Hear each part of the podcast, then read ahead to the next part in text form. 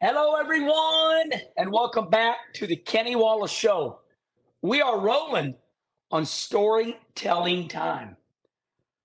Man, I'll tell you what, you see where Fox Sports took Kenny Wallace off the set and put him out in the field in the garage area. Wallace must have been demoted. Man, what a story this is. Have you ever wondered why? And you know, you're always wanting to hold a press conference, right? I always have this funny joke that, you know, when the race is going on and and your driver's leading and all of a sudden he starts fading and he falls back to fifth. I said, I wish every race car driver or every person had the ability, if you could have a sign on your race car, right? And the driver could go, falling back because car is loose. you come down the front straightaway and all the fans go, oh, he's loose.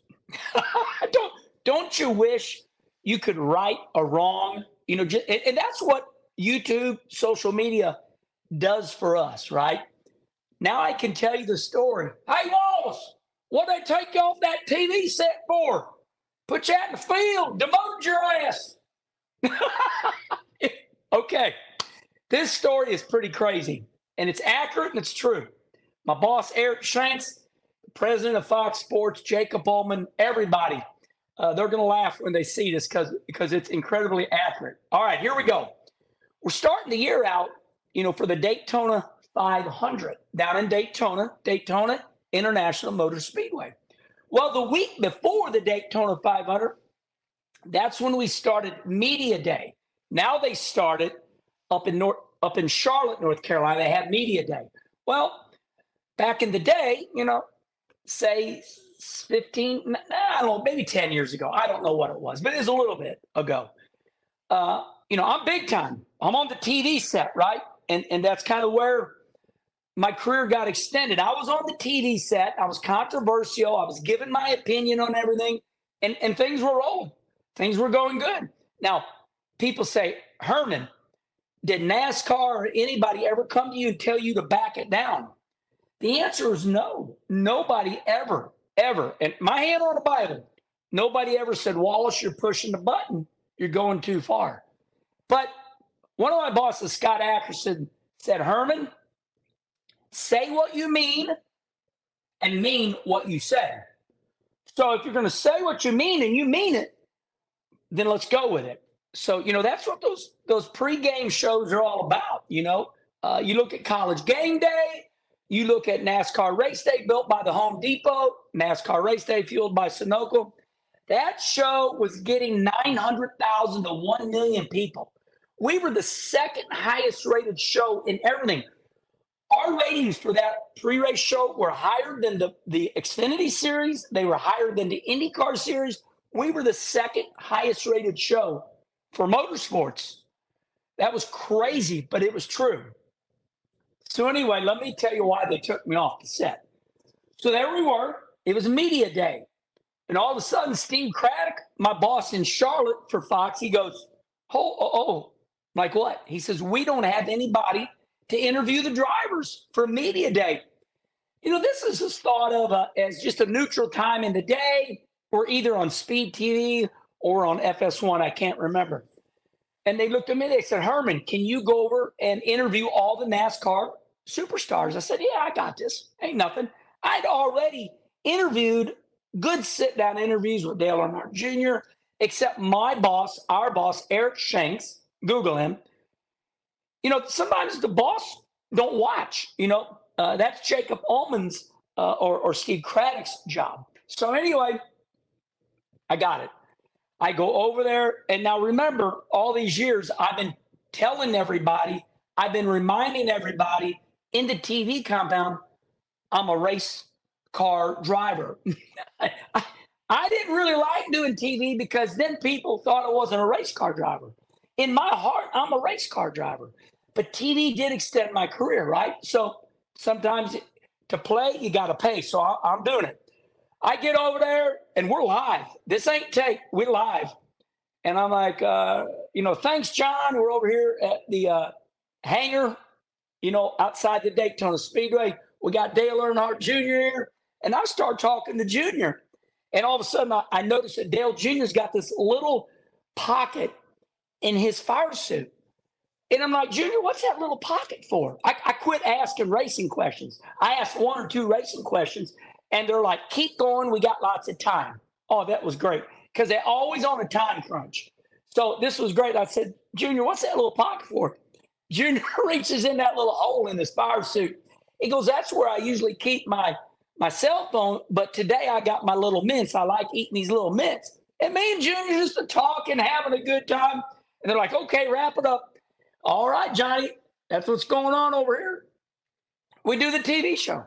You know, we do media day. I go back over, you know, behind the Daytona Speedway and in between the Daytona uh, airport, right? Right there. That's where the Fox TV compound is. I get back over there, and my boss in Charlotte, Steve Craddock, says, Herman, come here. I got to talk to you about something. It's all good. I'm like, oh, thank God. I get up in there. this is the moment my TV trajectory changed my life. He goes up. Eric Shanks, our boss. I'm like, yeah, the president of Fox Sports. You know, the people that do the Dallas Cowboys versus the Philadelphia Eagles. It's all the same people, all the same. It's all the same.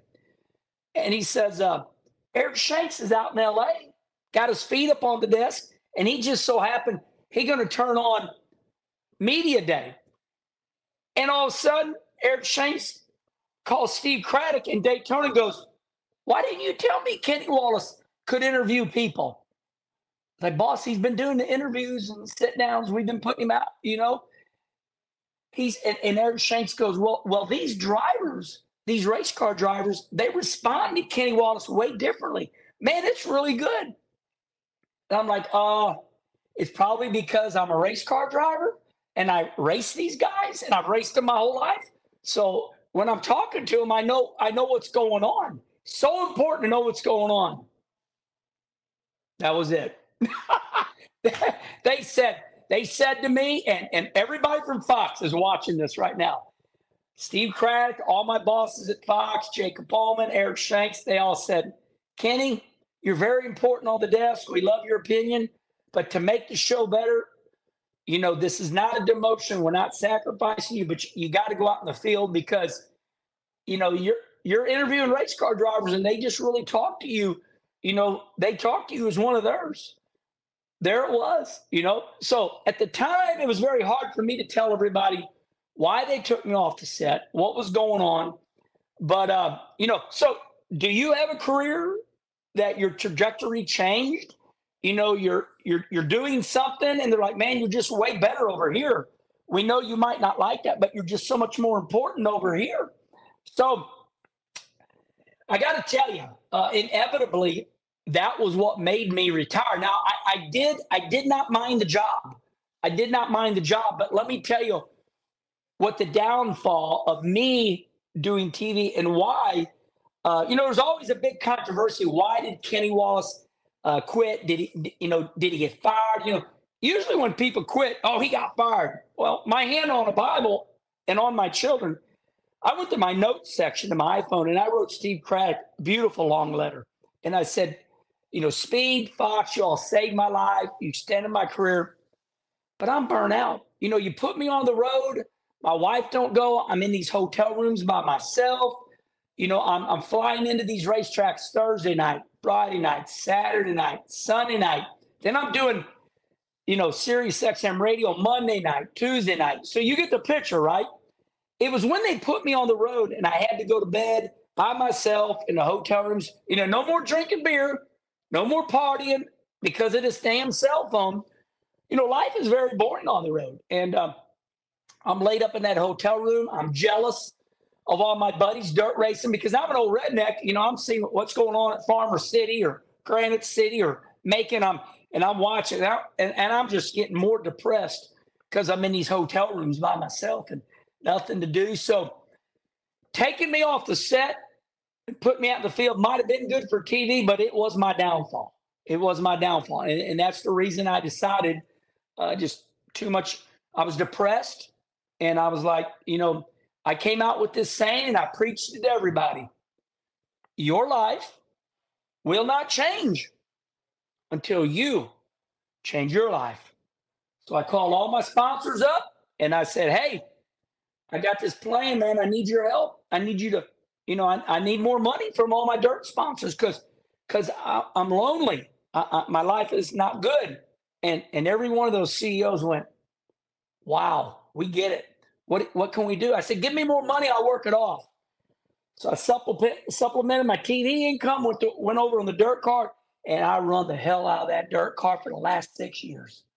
And buddy, you know, I was scared to death. You know, when, when I got when I quit that TV, I was scared to death. I thought, what am I going to do? But I, I made it work. And that's the end of the story. All because they didn't have anybody to interview drivers at Media Day. And that trajectory put me out in the field, lonely night in hotel rooms. And I said, This life of mine sucks. And um, it all turned out beautiful. 2022, I won 11 dirt races. I ran 72 races, the most out of anybody in UMP dirt car. Won two championships, won the local championship down here at Pevely won the Missouri Illinois Regional Championship, took me off major TV, and I, I went and did what I had to be, be doing. And uh, man, oh man. So that's the story. I mean, that's storytelling, my friends. That's what happened to me. So what was looked at was devastation.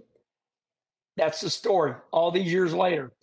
All right, now remember, you know, we're right here on YouTube, but we in podcast form too when you're on your way to work or you got a long drive, remember right here on, on Spotify, iTunes. This damn thing keeps falling out of my ear. I got to fix it. We are on podcast, right? iTunes, Spotify. Remember to subscribe right here. All right, then. Until next time, there's another story coming.